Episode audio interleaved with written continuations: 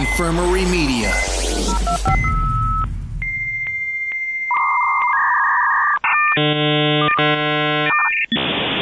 Start. People engaged, stop for Dueling Decades. The Matrix and Blade versus Bloodsport and Renegade. Strap on that cap, bust out the power glove. Come fight for what you love. Dueling decades. Poop culture, popping pins, dropping hand grenades. Van Halen locked in Mortal Kombat with David Gray. Banner Ballet and Sick, Iron Maiden GNR. Come fight for what you love. Dueling decades. Broadcasting from the Infirmary Media Studios, it's the adult only retro game show where the 80s and 90s do battle because it's your history. We just fight for it. Welcome back to Dueling Decades. Let me introduce this week's duelers and the decades they will be fighting for as we return to tag team action here on our show. First off, let me introduce to you my tag team partner because if you can't beat them, join them. It's the other half of the Mamalukes, Mancrush. What's up? Let's get it on. Let's do this. All right, Mamalukes, we have October 1989, which is a very odd year. Every time we get the late 80s, I'm not happy about it. And our opponents dueling with October of 1998. Well, hey, everybody. Long time no here. Uh, my name is Beau Becraft. I am a male prostitute living on the Lower East Side of Manhattan. My partner this week is Drew. Drew, go ahead and introduce yourself and uh, let the folks at home know our team name. Hey guys, how's everybody doing? And thanks for having me on. My name is Drew Zakmin, and I am your ever so faithful host of the One Headlight 90s podcast. And Beau and I will be the male enhancement talents on this lovely evening. Mm. Representing uh, October 1998, the reciprocal year. Yeah. And as always, here on our show, we need someone to adjudicate all of this awesomeness. So let me introduce to you tonight's judge. He's back, ladies and gentlemen, the badass from Beantown, the host of the Selling Out podcast, Judge Dave Schultz. Hey, everybody, happy to be here and even happier to lay my hammer down. Again. Ladies and gentlemen, the following contest will be held under Dueling Decades rules. The judges' coin flip shall decide who picks first out of the five Dueling Decades categories movies, television, music, news, and hot products. A judge's ruling will determine who wins each round, allowing the victor to choose the next available category. The first three rounds are worth one point each, with rounds four and five worth two points apiece. And the winning decade shall be decided by the highest overall score after all five rounds. Duelers, all I want to do is zoom a zoom zoom zoom in a boom boom and play some Dueling decades. All right, so over to Judge Dave Schultz for the official toss off. All right. Mm. Um, you know, last time I was on, I didn't really come with something uh, that official to flip. So now I'm a little bit more prepared, and I brought a copy of uh, Cocoon on VHS, which is a wonderful film. So you guys can either choose the cover or the backside, to which Time magazine proclaims an exhilarating fable. Which shall it be? I feel like we need the backside of Wilford Brimley. Yeah, I'm, I'm thinking any anything that involves uh, Ron Howard deserves to be on the backside. Well, actually, Brimley isn't even on the backside of this box. Oh. yeah, Oh, go- yeah, that's a shame. but you're picking Don Ameche, so that's still pretty darn good. These are my testing supplies. Let's see if you get a little Jessica Tandy action here. I am ready to flip. and it is the old people side, it is the back. All right. Male enhancement talents, you guys have control of the board. What category would you like first? Drew, you're the you're the guest this go around. Why don't you uh, why don't you start us off? Pick a category here. So the, the first three rounds are one point right, and the last two are two. Is that am I understanding these rules correctly here? gentle- Correct, correct. Gentle, gentle sirs. All right. So I would say, um, Beau, how would you feel about television going first? I like it. I like it. Okay. Go ahead. So I will. I'll, I'll lead this one off. Uh, so my pick uh, debuted on October first, nineteen ninety eight. We started the month off the right way. Uh, the world was made a better place thanks to the debut of the Style Network. The channel was originally launched as a Style Network, although on-air promotions typically referred to it as simply Style. Uh, as I mentioned, October 1st, 1998, serving as kind of a spin off of E. And then in 2013, the Style Network changed its name to the Esquire Network, which obviously made it seem much more prestigious. Uh, and then starting around 2008, I think our lives were made so much better because Style shifted its focus to personality based reality programming. And who can forget the personalities such as Jerseylicious, Tia and Tamera, and Big Rich Texas, along with a female focused spin off of the soup known as the dish. So, Style Network, guys, everybody watched it, right? That's so 1998. if People watch that, right? quintessential 1998. I think, yeah, you know what? I've watched a show on Esquire before. It was the uh, replay of American Ninja Warrior. Mm, good call. Yeah. I was there were some sick. good there were some good replays on there. I mean, I think they had Airwolf, which is fantastic, and A Team, there are a bunch of others, but Jersey Licious. Get some Jersey. It totally does not fit with fucking No. Esquire. Isn't that a bubble tape flavor? Uh, yeah, it tastes like it tastes like crabs, probably. Tastes like spray tan. I think that was Hubba Bubba. spray spray tan and, and crabs. All new Bazooka Joe Jerseylicious. Tastes like Old Bay and shame. It's like guaranteed to give you a cold sore. Shitty zebra stripe. it's got Abreva in it. and also trace amounts of nicotine if you're trying to kick the habit of smoking.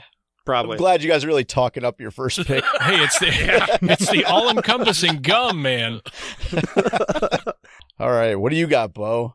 All right, uh, my television pick is going to be one that debuted October 7th, 1998. This is an Aaron Spelling joint uh, and his production company, Spelling Television, very aptly named. I'm talking about the American fantasy drama called Charmed.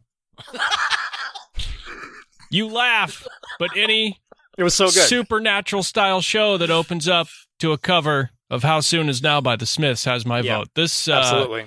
I, I mean, I think actually this show was just rebooted. Um, it ran in syndication for what seemed like years and years and years. So it, it's got this pretty large cult following. I wouldn't say it's massive by any means, but it was kind of a standout for the WB, which really still, you know, Saying a W, yeah, yeah, CW is WB is now CW. They're kind of known for like, you know, those underground cult type original series and stuff.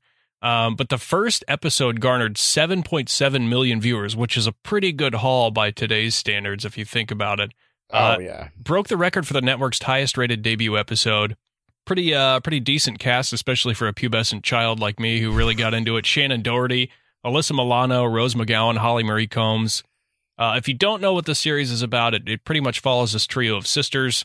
Uh, they're known as the Charmed Ones, uh, the most powerful good witches of all time, and they use their combined power of three to protect innocent lives from evil beings such as demons and warlocks. So this is a predecessor to that uh, shitty Zak Bagans show. This one, however, ran for eight seasons before its end on May 21st, 2006. So this thing ran for quite um, almost uh, almost a decade.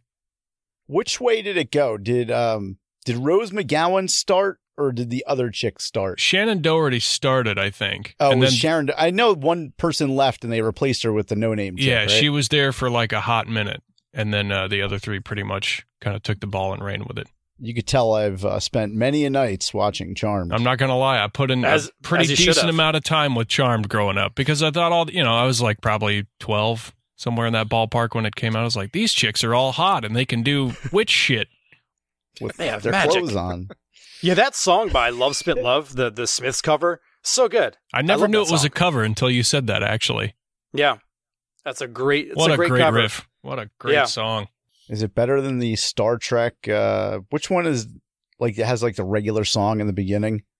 The last Star Trek with uh, Scott Bakula. God, Scott Bakula, holy. I jeez. have no idea what you're talking about. Are you Oh, talking about uh, Men of a Certain Age, co-starring Ray? No, you gotta like after this episode. You if you never heard it before, I don't even remember what Star Trek he was on because of course this is like after the '90s. I think it started in 01 maybe. Is it Enterprise? That sounds like a UPN nine show. Oh yeah, it totally was. But the uh the intro song is so bad. It's like a regular song and it goes on for like three minutes. Oh man. it's fucking terrible. Anyhow, I digress. The Quantum Leap song was pretty good, right? So he kind of made up for it later. Yeah, oh or yeah, before, big time. rather. Yeah, so there you go. All right, Mancrush. This TV round is over to us. Do you want to start this one off or should I? Uh, go ahead and start it off because I don't even know what you have. I forget. All right. Uh, on television, October 24th, 1989, was season two, episode six of the popular sitcom Roseanne. And what's interesting about this one is this was the very first time Jackie is seen in her police uniform. Ugh. huge monumental event. No, okay, that's not the huge event, but it is the first appearance of Roseanne's future husband Tom Arnold as Arnie. See, he had come on to the show as a writer because he entered into a relationship, of course, with Roseanne. They had met back in 1983, but then in February of 89, they actually went to a Grateful Dead concert together, and that's kind of where the romance and turmoil started. And then he wrote himself onto the television show, and this was the first episode where he came onto that show. Really shows the power and influence that Roseanne had over that show at that time. So that's my first pick on television, October 24th, 1989, episode entitled Five of a Kind of Roseanne. And the big thing there, this is kind of the changing of the guard in 1989. She starts to take over that top slot from the Cosbys. I think 89 might have been the year where they tied at the end of the year. Yeah. But then from there on out, you know, she started to take over. But good call with the power thing. I mean, that, that makes total sense there. Tom Arnold started taking over her slot too. Yum. I was gonna say them getting smitten at a Grateful Dead concert really explains a lot. Yeah. He actually has a Grateful Dead tattoo because of that event. I don't know now if he looks back on that as a positive or a negative, but Good for him. Well, you know what? That uh that kind of put him in the public eye because before that, did you really know who Tom Arnold was? no, exactly. You know? So that kind of did it for him. All right anyhow october 7th 1989 11 years off of Beau's pick or uh, 9 years off Beau's pick we get the final episode of a show that was an american staple for 37 years and 3000 episodes. The show began in 1952 and brought us the man that set the standard for every radio personality since. That's because dick clark was involved with the show for 33 seasons all the way to its final episode, 1989, making Dick Clark the media tycoon that he became. If you haven't figured it out yet, the show that teenagers dance to top 40 hits. Anybody know the show? Casey Kasem. No, no, it's American Bandstand. Yes, I know. Ah, God, Casey Kasem. Um, aside from you know Dick Clark, a national treasure, the show also featured television debuts: the Jackson Five, Prince, Aerosmith, Sonny and Cher. The list goes on and on with the show. But most importantly, you have to look at the the cultural aspect of the show and the significance because you know you had the average American teenager for over 30 years watching the show. In the 90s, we had cable. In the 2000s on out, the kids had the internet and YouTube. In the 50s through the 80s, kids had American Bandstand. This is where they saw the top 40 hits because you had like four stations. So you watch this. So that's my pick. October 7th, 1989, American Bandstand goes off the air after 3,000 episodes. All right, Judge Dave Schultz, over to you for the ruling for the first round. We really started off with a barn burner here, huh, guys? This was not the best category I've ever heard in my life. Uh, It's round one. I know, I know. All right, so we're looking at 98, right? Style Network, style of which I have none. You guys did go off on a gum tangent. I do like gum, but I can't ever admit to watching any of the Style Network. Charmed, I think Beau brought up broke the record for the debut on the network. Unfortunately, that was a network that nobody was watching. Now, uh, in 89, Roseanne, the Tom Arnold bit, that's pretty ballsy, but I don't think it was very monumental or historic or something that people really remember. And the Dick Clark American Bandstand, I must admit, it's iconic. You know what I mean? So I think that's probably the the heaviest hitter in this entire category. So therefore, I'm gonna have to give the Mamalukes the win for this one. Ooh, you snuck that one out, man, Crunch. I, I I didn't really Wow. think this was going to be a very strong round. You going with that episode of Roseanne, but I think it's not really as bad as David made it sound. There, it's Oh come on! Well, I mean, The- listen, the whole Tom Arnold thing, and like you gotta you gotta look at 1989 where it's at. But you give us the round, so I'm not arguing about it. I'm just saying there's some legs to it. I have a question since I didn't do any research whatsoever. But being October, there was no like great Halloween special or anything a little bit more fun to kind of you know sink your teeth into. Nothing that would have won this round. yeah, no. Ah, Let's put it that way. I will say for Beau's with that 7.7 rating, looking back in 1998 and just knowing the whole Monday Night Raw and uh, the Nitro ratings, that's a fucking insane rating Yeah. because that's like a two higher than both those shows Yeah. Oh, at their yeah. at their peak. So that's uh, I had that's Alyssa pretty big. Milano, obviously. I mean, Yeah, yeah. I guess so. Can't argue with that. The, the power of 12 year old boys watching hot girls do magic, as Beau said, right? I, I mean, I've points a little there. bit of magic being performed on my behalf too. I was learning all kinds of spells. Did Roseanne ever chew Jerseylicious gum? now, if she did that, that's monumental. Uh, she might have. I believe that Roseanne. episode was brought to you by Jerseylicious Gum. Hmm. Uh, where do My you want to go there, Marc? Um, do you want to go? Oh, jeez, it's you know it's pretty even keel all the way through. I would say. So I'll let you pick whatever whatever you feel. Uh, let's go hot products. Mmm, hot Carl. All right, and I'll start off, I guess, because in October 1989, Pam breaks the school dress code rules in her first Playboy cover. Yes, we're talking about Pamela Anderson, and Playboy knew way back when, before she became a big star, that she would become a big star. Because, of course, Pamela Anderson donned the cover of Playboy for the very first time in October of 1989, and she has donned the cover of that magazine 14 times, more than any other women in Playboy history. And it all started in October of 1989 with a very, very hot product. And a hot cover. It was really hot, man. It's a great cover. And if you check it out, like, of course, she's, you know, all splayed out in her little uniform there. Split up. But if you read on the side, there's a, uh, a Julie McCullough pictorial. You know, you won't see her like this on Growing Pains. Fully clothed. the great interview on the in the issue, of course, with uh, Keith Richards. But you know, who really cares about that? It's got Pam Anderson on the cover, and she never looked better. and if you had Pam Anderson getting drilled by Keith Richards, that would be a monumental magazine right there. That's a hot Mhm. product. That's blazing hot. On that note, Mancrush, over to you for Hot Products.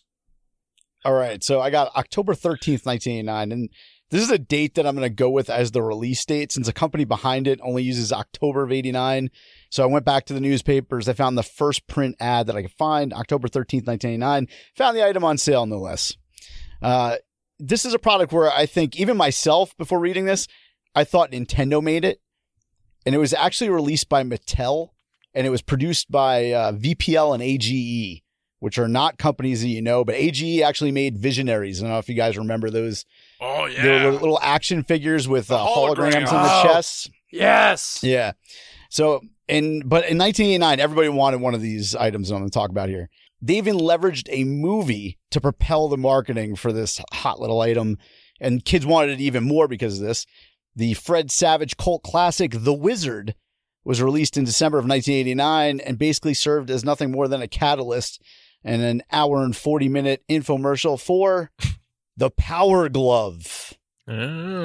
Uh, if you were a kid in 1989, you remember the lead up and the hype that was built around the Power Glove, much like Nintendo had done with the Rob a few years prior that we talked about in the episode before.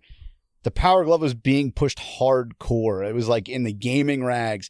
It was on TV. I don't know if you guys remember the commercial where the kid's like in this like abandoned factory that just so happens to have a fucking 50 foot screen in front of him and he's playing Mike Tyson's punch out with the glove on and he ends up knocking out a bald bull yeah, at the end of the commercial. Do you remember the commercial? I do. Who was the kid in that commercial? I don't know. It's not who you're going to who you think it. Are you going to think it's Paul Rudd? yeah, it's not. that's not the Paul Rudd Nah, commercial. Nah, the the Paul Rudd it's similar, but the Paul Rudd one's outside at a drive-in. Oh, sorry. It looked like a warehouse to me, man. it's the same. It's shot the same way, but it was a licensed Nintendo product. It wasn't actually a Nintendo product. That said, I know the glove wasn't great as far as gameplay goes, but it's way ahead of its time. It was the first gesture-based video game like console or piece to be released at that time in 1989. Basically, I don't know if you guys ever had one, but you had to calibrate the glove with your television with this uh, three-piece set. There was like in an L shape you had to hang over the side of the TV monitor. And I was uh, training people how to use smartboards like five or six years ago. They still use that same technology. So they were well ahead of their time in 1989. So, I mean, there's, I can go on and on about the Power Glove, but everybody knows about the Power Glove. So that's what it is. October 13th, 1989, the Power Glove. And by the way, you can pick it up for seventy nine ninety nine. It was listed everywhere on sale, but that was pretty much what the MSRP was. If you look back today, if you're going to buy it in 2019, it'd be about $135. Damn. That thing was the original Infinity Gauntlet. It's fucking. It was. Like, you didn't even need to use it for the gameplay. Like, if you just had one, No, just wear it to school. yeah, it's fucking badass. You could wear it now and get away. Like, people on the Style channel probably tell you to wear that shit with a blazer. If you have the power glove, that's a panty dropper. Oh, oh, yeah. no doubt. to this day, yeah. Oh, No doubt. Hold on, I did. I had to ask Mike Ranger because he's the uh, the resident expert of video games, and of course, Mike hasn't been on the show for a couple months. He just had a kid. Yes, our condolences. The power the power glove worked. it was a it was a real panty dropper. But this is what he said. I said, "Tell me something about the the Power Glove." And this is I, I quote him right here. He said, "So I got a Power Glove for Christmas after seeing The Wizard, and let me tell you, it was the most amazing." And terrible Christmas morning within an hour. Oh. So thank you, Mike Ranger, for that. But again, he did get his child out of it, I'm sure. So there it is. Power glove. Yeah, well, hopefully he doesn't let his child hang out in abandoned warehouses when he's older. Yeah. I feel like that's that's just poor parenting. Where's that kid's parents, for Christ's sake? Exactly. Or go to drive-in movie theaters that look like abandoned warehouses. All right, male enhancement talents. Over to you guys. Let's see. Hot products for October 1998. October 2nd, 1998. A video game uh, that changed my life for better. Released for the PC. I'm talking about NFL Blitz. so good. Uh, began as a 1997 arcade game that was ported to home consoles and spawned a series of sequels. Uh, rather than being designed as a realistic interpretation of the sport of football like Madden uh, or the NFL 2K series, Blitz was uh, created as this really over the top, kind of exaggerated version of the sport, almost like professional wrestling meets football. Uh, years kinda. later, we would get the uh, the XFL, so it all kind of worked out. Uh, no new games have uh, been released since 2012, but it did. I mean, it had some staying power in that. Uh, but it has experienced a, a pretty good resurgence in popularity, like uh, the arcade cabinets as arcades kind of become popular again. Uh, there's usually an NFL Blitz or Blitz 2000 console in those places. Uh, so that's what I got the uh, the PC version, not the arcade version, but the PC port of NFL Blitz released October 2nd, 1998. Yeah, that game was so good. Uh, one of my one of my good. good. friends actually has uh, the arcade game uh, I at want his it. house. It's so good. But and, yeah, the Blitz was it's it's almost like the NBA Jam uh, uh, Yeah. for football, Yeah. pretty Yeah. much. Football. Yep. Uh, so much fun. Uh, and you would just like, and the best part about the game was like drilling somebody after the play was over. In the locker room? Oh, yeah. No, that was that was NFL Blitz four. I think that was like 2001 that came out. Um, Yeah, that Yeah. was the year Tom Brady entered the game. yeah, that's how that's how Drew Bledsoe got hurt. Oh, come on.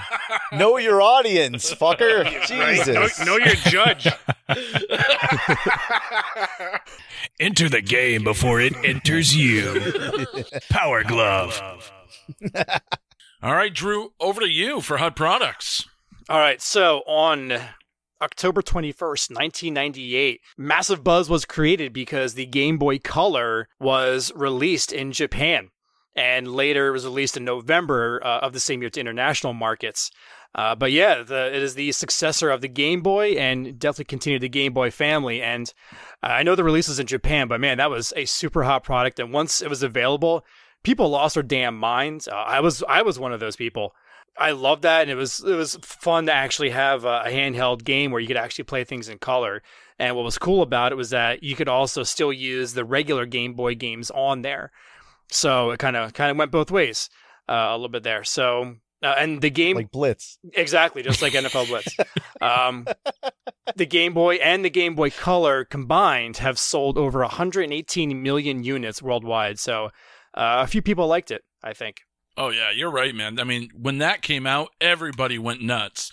But everybody went nuts when it came out in the United States. I don't know about you. I wasn't excited when it came out in Japan. But Well, I, so Speak I, for I read about it. I, oh, I remember reading about it. I was like, oh, it's available in Japan. That means it's coming over here soon. So I, I, I got on the hype train uh, as soon as it was released in Japan.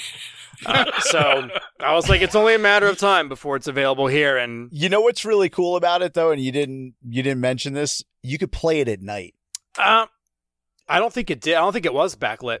Oh, really? I thought the color one was backlit. No, oh, I don't- I'm I don't about think the, the- flip open one. The so the I think that one was backlit, but yeah, the Game Boy Color was not backlit, which kind of sucks. oh, garbage. Um, but it was still fun because it was color. I think I, I forget what wrestling game I had on there. It might have been like a WrestleMania game, but that was a friggin' blast. I played the crap out of that. But Game Boy Color and that, and the Game Boy Advance was pretty sweet too. Although that was I don't think that was backlit either. That came out probably like early two thousands, but you had like a little like light attachment you could yeah, get with yeah, it. yeah, Yeah, yeah. That, yeah, you're right. Damn, that must have been way later when they got the light. I remember playing the one with the light, and I had the shitty black and or the monochrome one that came out in the late 80s. Mhm. That was Uh, that would be yeah, that was the original. Yeah. Yeah, that was a bitch to play anywhere there was either too much light or no light. It was just garbage. Yep. But anyhow, good picks. Garbage that sold 118 million units, Judge. Yeah. yeah, it- was it 118 million units in Japan only? Worldwide. Worldwide. So that means everybody loved it. this is true. Well, I'm going to tell you right now. You know, uh, the Game Boy Color thing that would have been like the atomic bomb of the category and just blew all you guys up. But that whole Japan thing has kind of thrown a a wrench into my decision here. But I'm looking at 89, right? Pam Anderson, Playboy. Marc, do you have any of the sales figures on that? I, I do not have the sales figures for that. And I I think it would be really hard to track because, again, that's something that the sales figures have got, have increased over time because she's been on the cover 14 times. So it keeps And, uh, selling more each time she was on the cover. It was at least sold three. Yeah. And mine was uh mine was 654,000 units in the first 6 weeks. Look who comes So- prepared. Look at that. That one All right. was a barn burner and then it fizzled quickly. Yeah, well, the Pam Anderson cover, uh, impressive. You mentioned there was a Keith Richard- Richards interview inside, but on the outside of the magazine, she was being hogged by Tommy Lee, which is kind of kind of gross. Uh, the Wizard, the Power Glove, man, the Power Glove. I was too poor to own one, especially at that MSRP that you mentioned of basically eighty bucks. But it was a status symbol. I remember that vividly, and now I know the Power Glove is a terrible prophylactic. uh, NFL Blitz, the PC port. I get the the the staying power, the popularity of the game, but it wasn't the original arcade release. Uh, I do understand it was the first home release, being the PC, and then back to the Game Boy Color. That Japan thing makes it tough for me. I don't know, guys. This was a really good one, played by both sides. But you know what? I'm gonna have to give it. Ooh, to the male enhancement talents because Wow. that because even though it was released in Japan on that year, the way it just dominated the world afterwards was just an impressive thing and, and cannot be ignored. All right, male enhancement talents. You win the round, take control of the board. What category would you like to go next for the final one point round? What are you uh what are you leaning toward here, Drew? I feel like news, but I'll I'll defer to you this time. Let's go news. Let's do the news. All right. Do you want to go first? You want to go second? Uh you go ahead and go. Okay. So, news, gentlemen. October 8th, 1998, the United States House of Representatives voted to commence impeachment proceedings against President Bill Clinton on charges of lying about his affair with Monica Lewinsky. The Senate trial began on January 9th, 1999, presided over by Chief Justice William Rehnquist. And just over a month later, Clinton was then acquitted by the Senate and the impeachment was shelved. And no U.S. president has ever successfully been impeached. Richard Nixon resigned before the proceedings, which most likely would have succeeded. Uh, and then Andrew Johnson was acquitted by one vote, as you all remember that one back in 1868. And obviously, Like uh, yesterday. Like yesterday, yeah. I know, I know. Uh, and the impeachment inquiry into Donald Trump is still underway, obviously. But yeah, so Bill Clinton, that was uh, pretty big news because he was kind of the president. Yeah, good story, man. That is huge. Yeah, it's some pretty girthy news, all right. Smoke them if you got 'em. Oh, let's see. This is uh this I was actually kind of surprised that this is a pretty pivotal thing. October 15th. Uh let's see. American Airlines became the first airline to offer electronic ticketing in all 44 countries it serves.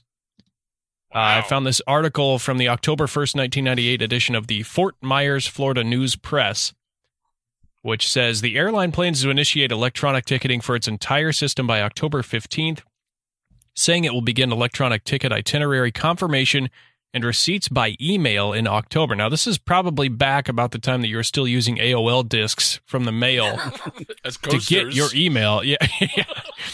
uh, what else does it say here? Electronic tickets will also be available for Americans, uh, regional airline affiliate American Eagle, uh, who also made great clothes in addition to being a great flight.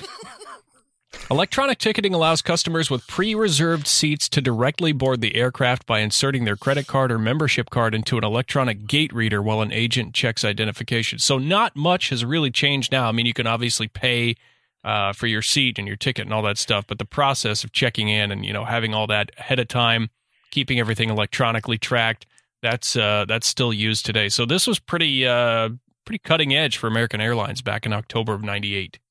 You know, you can edit that up to where he says, uh, you insert your member into an agent. Be way more fun of a story. And here we are, pulling it all back around NFL Blitz While wearing the power glove. and the Power Glove. yes, there's a movie right there. And there's uh, we're laying the roots down. I oh man, I like it. Literally, nothing but, but dick and jar fart jokes. stick your dick into the Power Glove. I don't know why I was gonna say dick and jart jokes because that would not be funny. Yeah, jarts are illegal, right? Yes. there is some fetish out there, I'm sure. All right. Anyhow, uh, Marc, you want to go first for this round? Sure. Just stick with it. All right. October 3rd, 1989, the Oakland Raiders promote 42 year old Art Shell as the first African American to be an NFL head coach in modern times.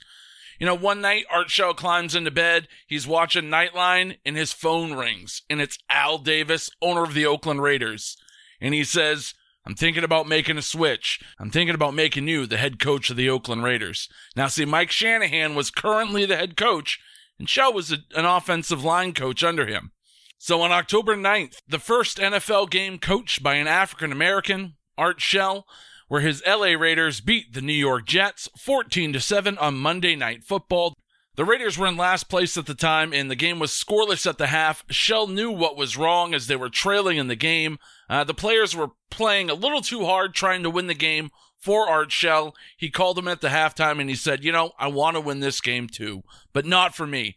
I want to win it for the Raiders. So relax and play smart. And at the end of the day, that's really why Davis brought Art Shell in as the head coach because true and true, he was an Oakland Raider and he knew the system. Because of the persistence of coaches like Shell and others, a number of black assistant coaches went from 14 in 1980 to 199 in 2012. And if we look at the NFL today, there's two black coaches in the NFL currently. Mike Tomlin and Anthony Lynn of the Chargers, in a league that is currently 70% African American. So hats off to one of the great Hall of Famers of all time, Art Shell. I just still can't get over that he was watching Nightline. Yeah, that's yeah. That's I love how that's your key takeaway from that whole thing. That, that's code for beating off while wearing your power glove. Who's invested in listening to fucking Ted? Co- I'm Ted Koppel. We just found the star of our movie, Art Shell. That team was pretty. That team was pretty good though. Yeah, they had Bo Jackson back then and Marcus Allen. yeah. Yeah. that was that was a pretty damn good backfield. Yeah, Art Shell really was the perfect coach. The players respected him. He was a former player himself, and you know, like I said, he was a Raider true and through, true and true. He knew the Raider way. And you know, if you watch football, and if you're a Raiders fan, or even if you're an NFL fan, you know what I'm talking about. There's a there's a way and a system, kind of a culture to that club, and he got that. That's right. And they beat the Jets, so you know they were good. Yeah, that's why you didn't want to take this one because you didn't want to admit that they beat the Jets. I can. I can every team beats the Jets. Except Dallas. Yeah, well, every dog has his day, I guess. October 1st, 1989, the country of Denmark did something really progressive, something that the United States didn't do until 2015. And I say that like kind of, there's still red tape surrounding this in some places. But anyhow, the article, it's not even from the Associated Press, it's from the United Press International, because this is an international story. And the title is Homosexuals Marry in Denmark. Copenhagen, Denmark. A clergyman and a psychologist and 10 other male couples were married Sunday in the first wedding ceremony under Denmark's new registered partnership law, which allows homosexuals to get married. The law, believed to be the first of its type in the world, was passed by Parliament in May, and it gives homosexual couples who choose to get married the same rights and responsibilities as traditional married couples in all areas but adoption. And the article goes on and on, but I mean, that's pretty damn monumental that this happened Yeah. in 1989. And we're still like going through the woods with this in the United States in 20, uh, 2019. So there it is. Homosexuals marry for the first time legally in the world in Denmark. You started that story out. I thought you were going to turn it into a walk into a bar joke. It's like, where is this? This is going to be a whale of a punchline. I don't know, but this fits into the movie. All right, over to our judge, Dave Schultz, for the news round. All right, let's take a look at 98 first. Uh, the House of Representatives, they started the impeachment of Clinton, the hearings. Was that right, Drew? Correct. Okay. All right. Well, Clinton was my guy. Uh, he was the first president I ever voted for. If that cigar was on eBay, I would buy it. So All right. actually- hey, wouldn't you all? I mean, that was a very um, big moment in American history. The American Airlines, right? The electronic ticketing, uh, Mhm. receipts by email. That's some serious technology for the day. It set the table for the way that I enjoy to fly. Uh, cutting ed- edge technology. But my real question about that was, did it even work? Uh, I, I, I presume so. I mean, they're still using it now. Yeah. Yeah, I'm sure there was some glitches along the way, so I bet you. Yeah, I can't kind of a- imagine that was a seamless implementation, but still, uh, their heart was in the right place. we sent it to your email. what the fuck hell's is an email? email? All right, on to 89, the Art Shell Masterpiece Theater. Marc did a fine job of telling me the backstory about Art Shell and his home. He even brought me to the locker room at halftime for a motivational speech. So that was really nice. But but you know what? The, the first African American head coach in the NFL, that is a really, really big deal. And then on to Mancrush here, the thing with Denmark, when you brought the homosexual marriage, I was going to even ask you, was it the first legalized marriage in any country? To which you said it was the first of its type. So I don't know why my voice just raised when I said type, but uh, mu- must be the topic here. But anyway, those are both really important milestones in the history. of one of the NFL and for two, the world. So the Mamalukes, you guys got this one by a slam dunk. Mm. Ooh, man. That's a Frederick Weiss dunk on that one. That gives us a two to one lead and control of the board. Where do you want to go for this one, Mancrush? I don't know. What do you, what do you want to do? I mean, we haven't finished with movies in a while. Do you want to finish with movies? Because it's been a while since movies has had its uh, its due. Yeah, we can do that. Let's finish with movies. All right, so we'll go we'll music. go music. All right, so we'll go music. All right. All right, you start off this round, man.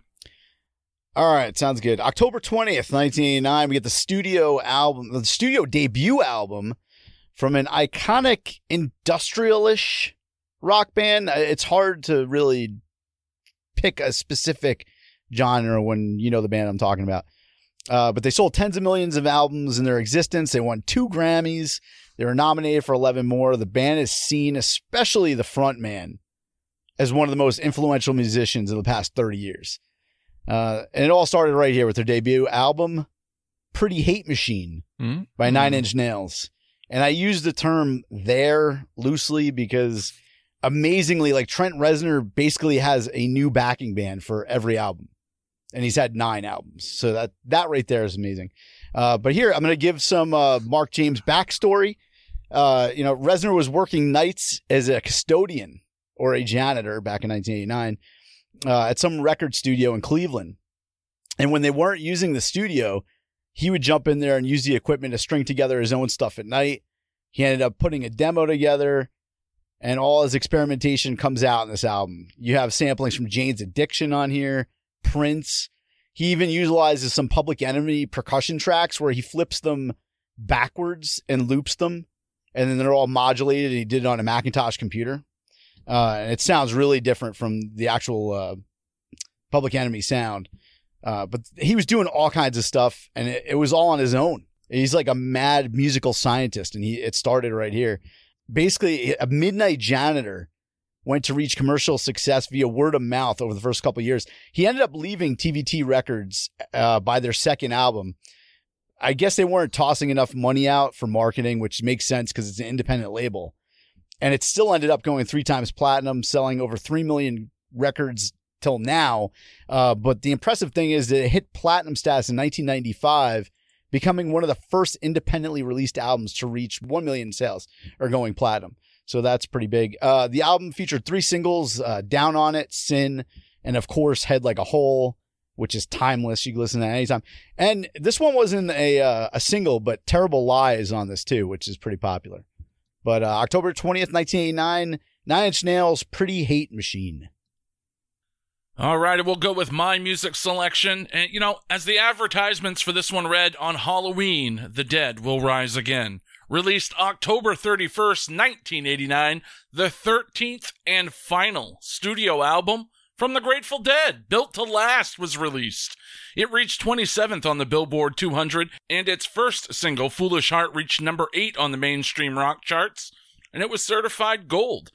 And you know, sometimes here on Dueling Decades, we got to use all of our resources to dig up information. You know, we like to incorporate our listeners of the show and our people from our Facebook group. So I reached out to a fellow uh, listener and Facebook group member, Bill Weber, who happens to be a fellow Deadhead.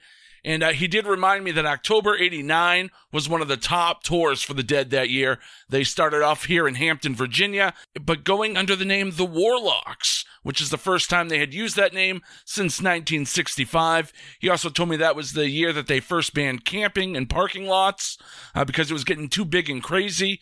And also in October of 89, a fan named Adam Katz. He was murdered by the security guards, and it's a crime that is still unsolved today. So, uh, 1989, October, crazy month for the dead, and it all ended on October 31st when they released Built to Last, their final studio album. Has the songs Foolish Heart, Just a Little Light, Built to Last, Blow Away, my personal favorite, Victim of the Crime, We Can Run, Standing on the Moon, Picasso Moon, and I Will Take You Home.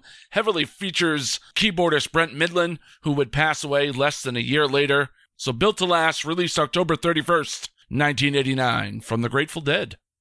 Was that the concerts that Roseanne and Tom were at? It was. It wasn't the concerts. Uh, the concerts Mm. they were at were in L.A.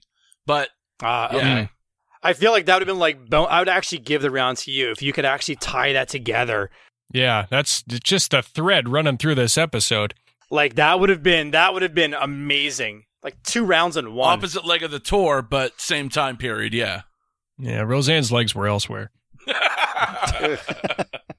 And where was that murder at? the murder was at the Meadowlands. It was at uh Again, the uh, what's the name of it? Brendan Byrne. The Brendan Byrne, yeah. Arena. Yeah, the reason I said that is because that's now two episodes in a row that the Brendan Byrne Arena has come up, which is bizarre. Yeah, the security guards gave him a forceful exit. They kind of they actually tossed him over a railing and then Jeez. beat him up and then tossed him out into the highway. Um he died the next day. So yeah, I mean it was a, Oh, a you'll major have that. thing. So At a Grateful Dead concert of all fucking places. Yeah. what a shitty place for violence. It is. It really is, and it's it's so not typical of what you'd see at a Dead show. It's so it's crazy. But yeah, I had to reach out to uh, Bill Weber. Big shout out to him for helping me on this one. I gave him a heads up of what I was picking, and uh, he helped us out. God, it's like a homicide at a James Taylor concert, unplugged.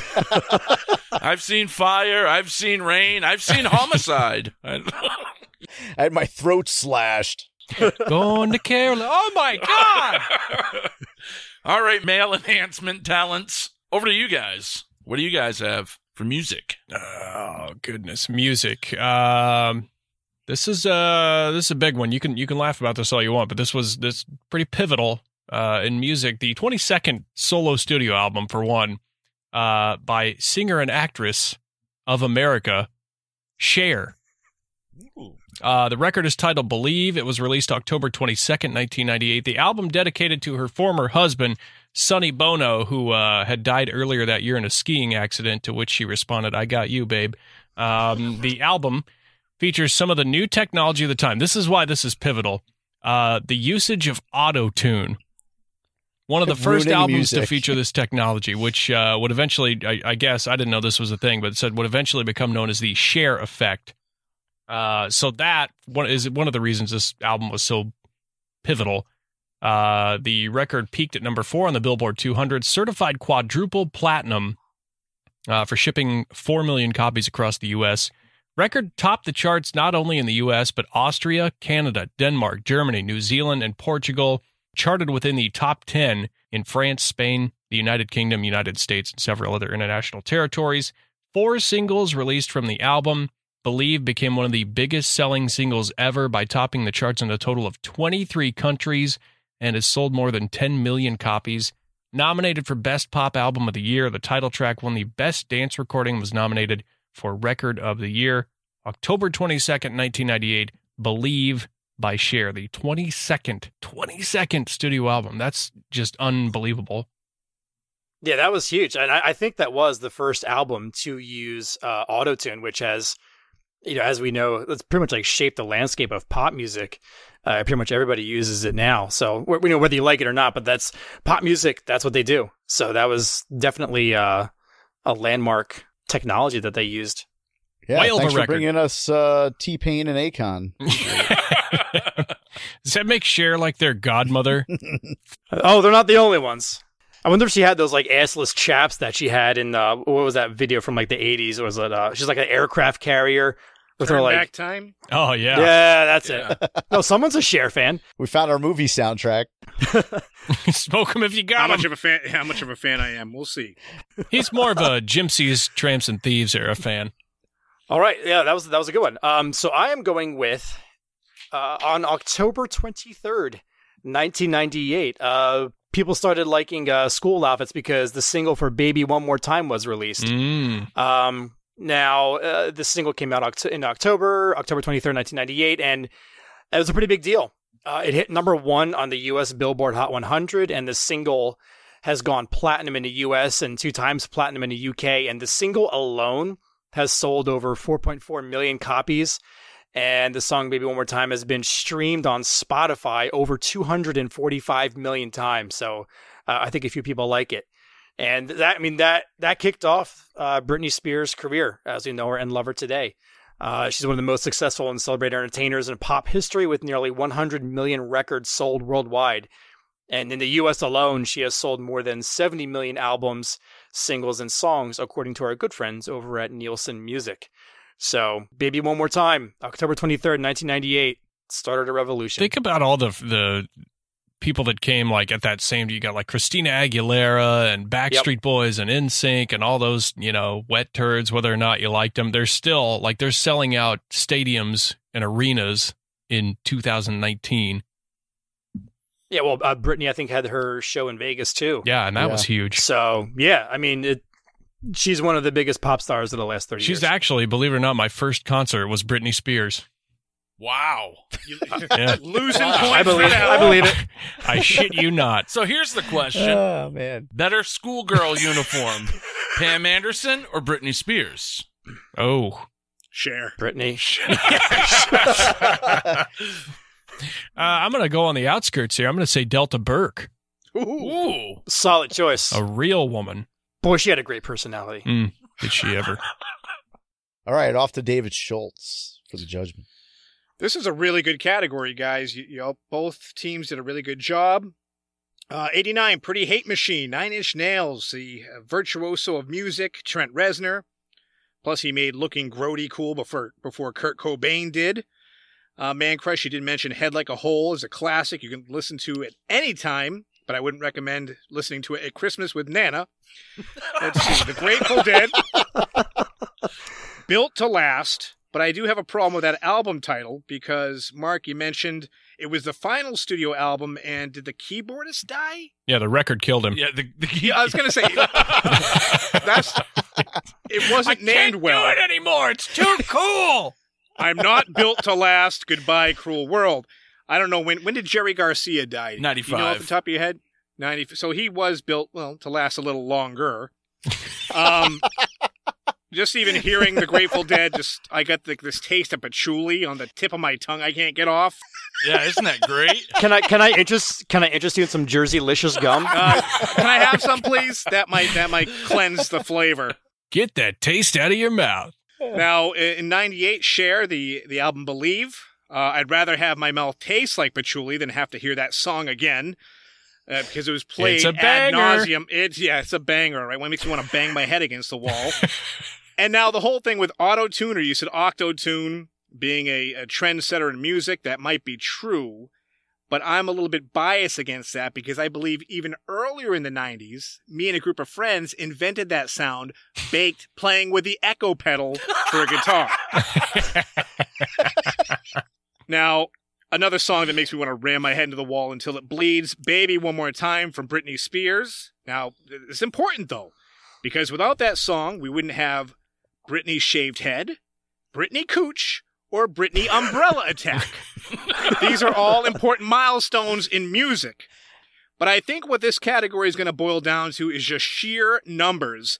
And when you look at the Cher album and you look at the Britney Spears debut, they just really cannot be beat. So therefore, 98 wins the round. Wow.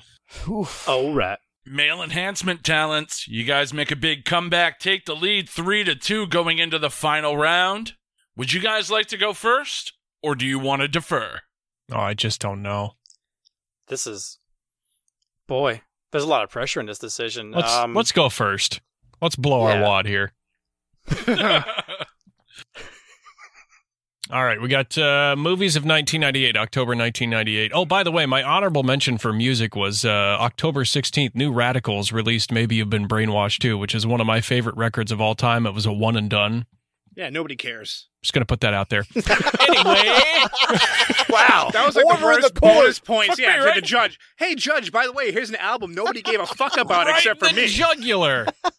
Ouch. I think the listeners of this podcast would greatly enjoy to hear that. They so might. thank you for sharing. I that, don't know. Beau. We'll see. Thank you. Anyway, on to movies. Uh, October 30th, 1998, so just barely making the cut here. Uh, Edward Norton and Edward Furlong. It's Ed Squared and American History X. Uh, Ed Norton nominated for an Academy Award for Best Actor for this uh, this show, movie, whatever you want to call it. Uh, film grossed 156 thousand and seventy six dollars during its opening weekend, but it would end think, up I think earning you a total. million dollars, not Uh, 156,000. that's probably yeah, that's probably a typo on my part. Anyway, anyway, actually no, it was one hundred fifty six thousand seventy six dollars during its opening weekend, but it would go on to earn a total box office gross worldwide of twenty three million eight hundred seventy five thousand one hundred twenty seven dollars. Uh, if you're not familiar with the film. Uh, it tells the story of two brothers from Venice, Los Angeles, who become uh, involved in a white supremacist neo Nazi movement. The older brother, portrayed by Edward Norton, serves three years in prison for voluntary manslaughter, changes his beliefs, and tries to prevent his brother from going down the same path without giving too much away. That's your synopsis. Uh, I will say my honorable mention for this one is uh, Pleasantville. It also gave us uh, Seth Rollins' finishing move. So Yes, it did. Oh, that's, no. a, that's a down for me. Oh, that's a big down, man. Yikes. Man, if only we could see Ed Norton deliver that in a WWE ring before we kick the bucket. We should be so lucky. On Seth Rollins. They both do it to Oh. each other. That movie though, I I like it, but I'm like I feel dirty after watching it. I feel. I feel like a piece of shit. Yeah. Yeah. And also after I watch the movie. American History X, also known as White Guilt, the film. Starring Charlie Chaplin.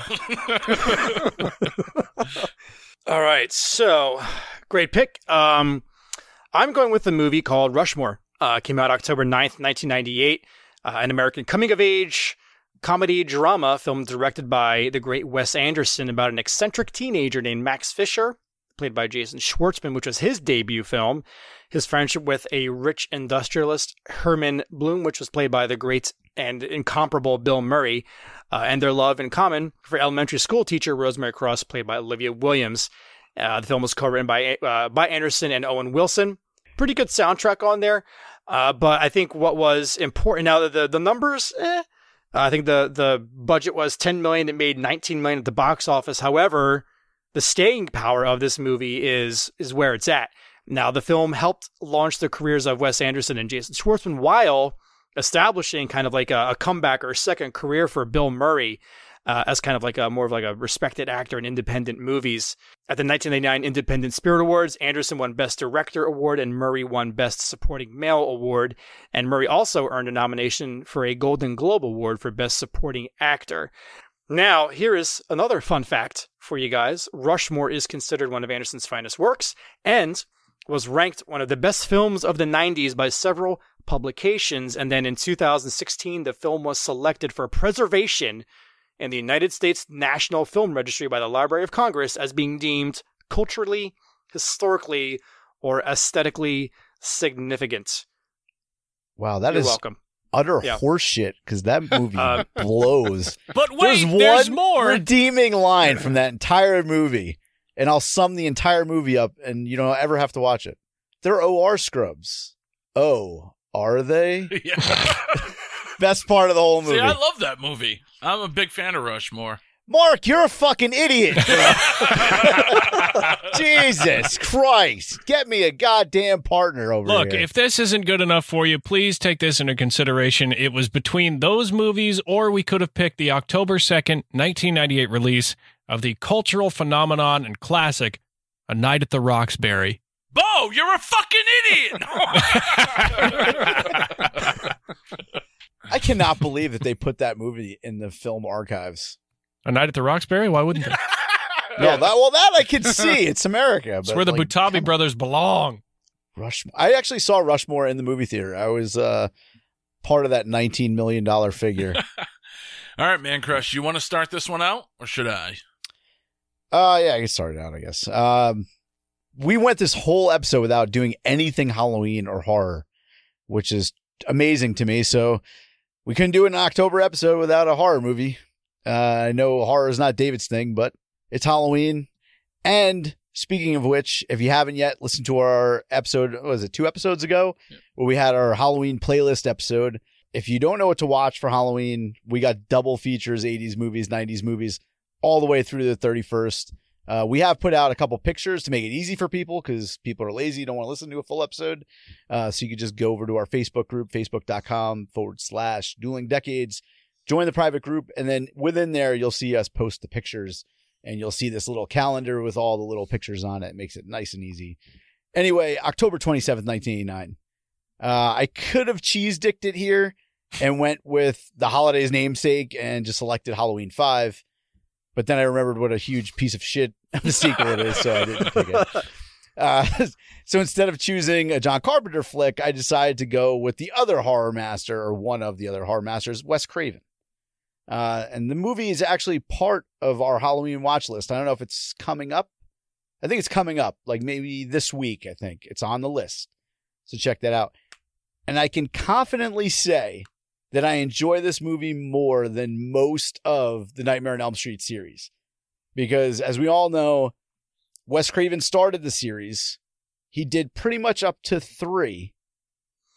And then four and five were just like garbage. So he wanted to put out a movie that was more Wes Craven. And this is what he did instead. Uh, bring in roughly $17 million at the box office in 1989. So you're looking about $35 million in 2019. This movie featured the acting stylings of Peter Berg and Mitch Pileggi. Anybody know those names? Uh, Peter Berg is pretty big. Mitch Pileggi, uh, you know, from X Files. I don't know if you remember. He was the uh, the boss guy on X Files. He was actually Scully Mulder's boss. Uh, but he plays serial killer Horace Pinker. And after being sent to the electric chair, he comes back to life after making a deal with the devil in the movie Shocker. Have you guys ever seen this? I've given a few. Oh, of course. that goes without saying. I have never seen that. It- seriously, if, if you haven't seen this movie, go watch it because it's it's Nightmare on Elm Street with a different premise. I think it's actually scarier than Nightmare on Elm Street movies. Uh, they gave this one a hard R, and they had a hard time getting the R. They had to cut out like 15 minutes of film. They had to cut out all the shockers. yes, that's, that, that would have made it rated X.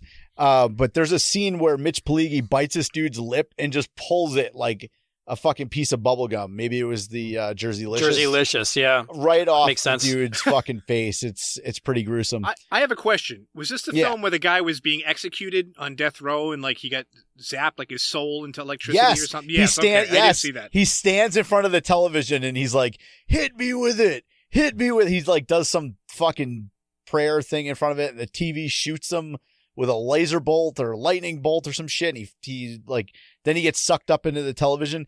There's a really cool scene in this movie towards the end. Spoiler. Uh, between Horace Pinker and uh, Peter Berg's character, where they're fighting in different TV shows. Do you remember this scene? Like in the beginning, they're in Hiroshima and they're fighting. At one point, they're in the middle of a boxing match, and you see uh, Horace Pinker's in the background. He goes, "Kick his ass!"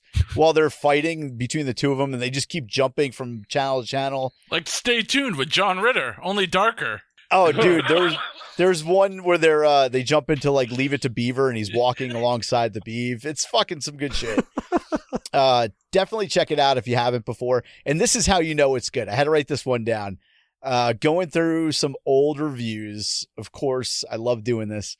Some asshat named Johanna Steinmetz from the Chicago Tribune says it's a gory thrill show for underdeveloped sensibilities. Yikes. Well, you fucking sign me up, douche douchemets, because I'd watch this shit any day of the fucking week. And that's Shocker by Wes Craven.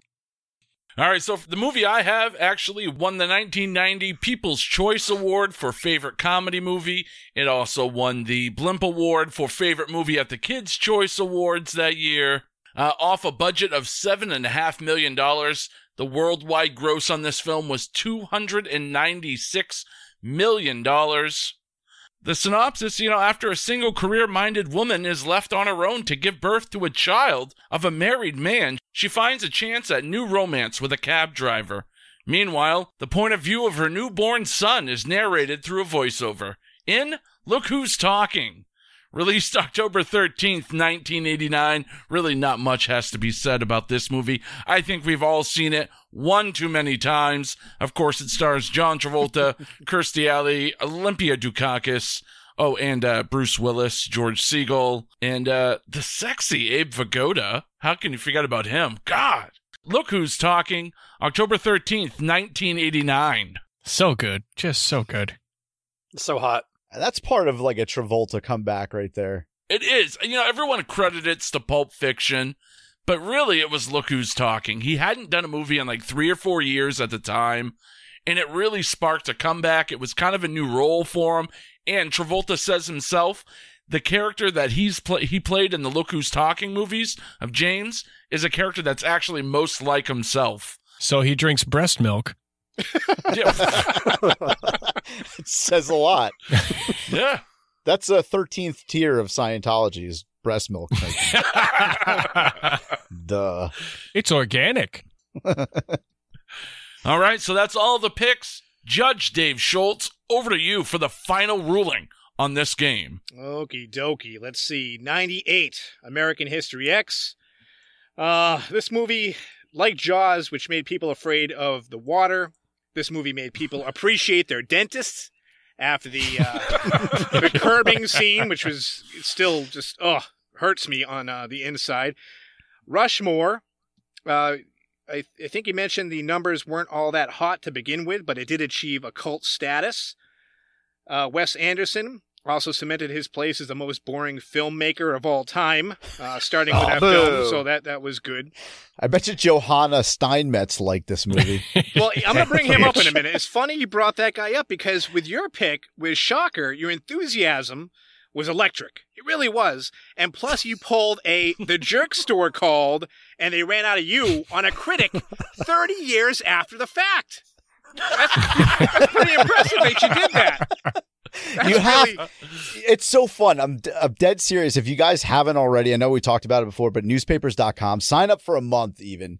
And just to go back if you're into movies and stuff like that go back and find a movie that's really big like the goonies and just find a bad review of it because there is at least one asshole that did and they're hilarious because you're like wow you're so fucking wrong. You're so full of yourself just like fucking douchemets over here but yeah thank you. Thank you for that. Douche Uh, let's see. Look who's talking. Mark's pick. Uh, my mother actually took me to see this film, and I was really excited to go see it. But she wasn't the moment the scene of chatty sperm popped up on the screen. I think I was a little awkward for my mother at the time. There was a great cast in this movie, but I have one question here: Has it been preserved in any form or shape by a historical society? It sure ought to be if it hasn't. Exactly. You know what? You just read my. You took the words right out of my mouth, and uh, for that reason, No, I- you're not helping us. Nope, nope, you're not I actually. call him like I see him, man. I got to tell you, I, you know, again, the numbers are, are pretty good here with the Rushmore stuff. I like the stats. American History X. I remember watching that movie a lot. But 89, you guys, I don't know. You guys just sold me on it. And therefore, I have to give Mamalukes the win on this round.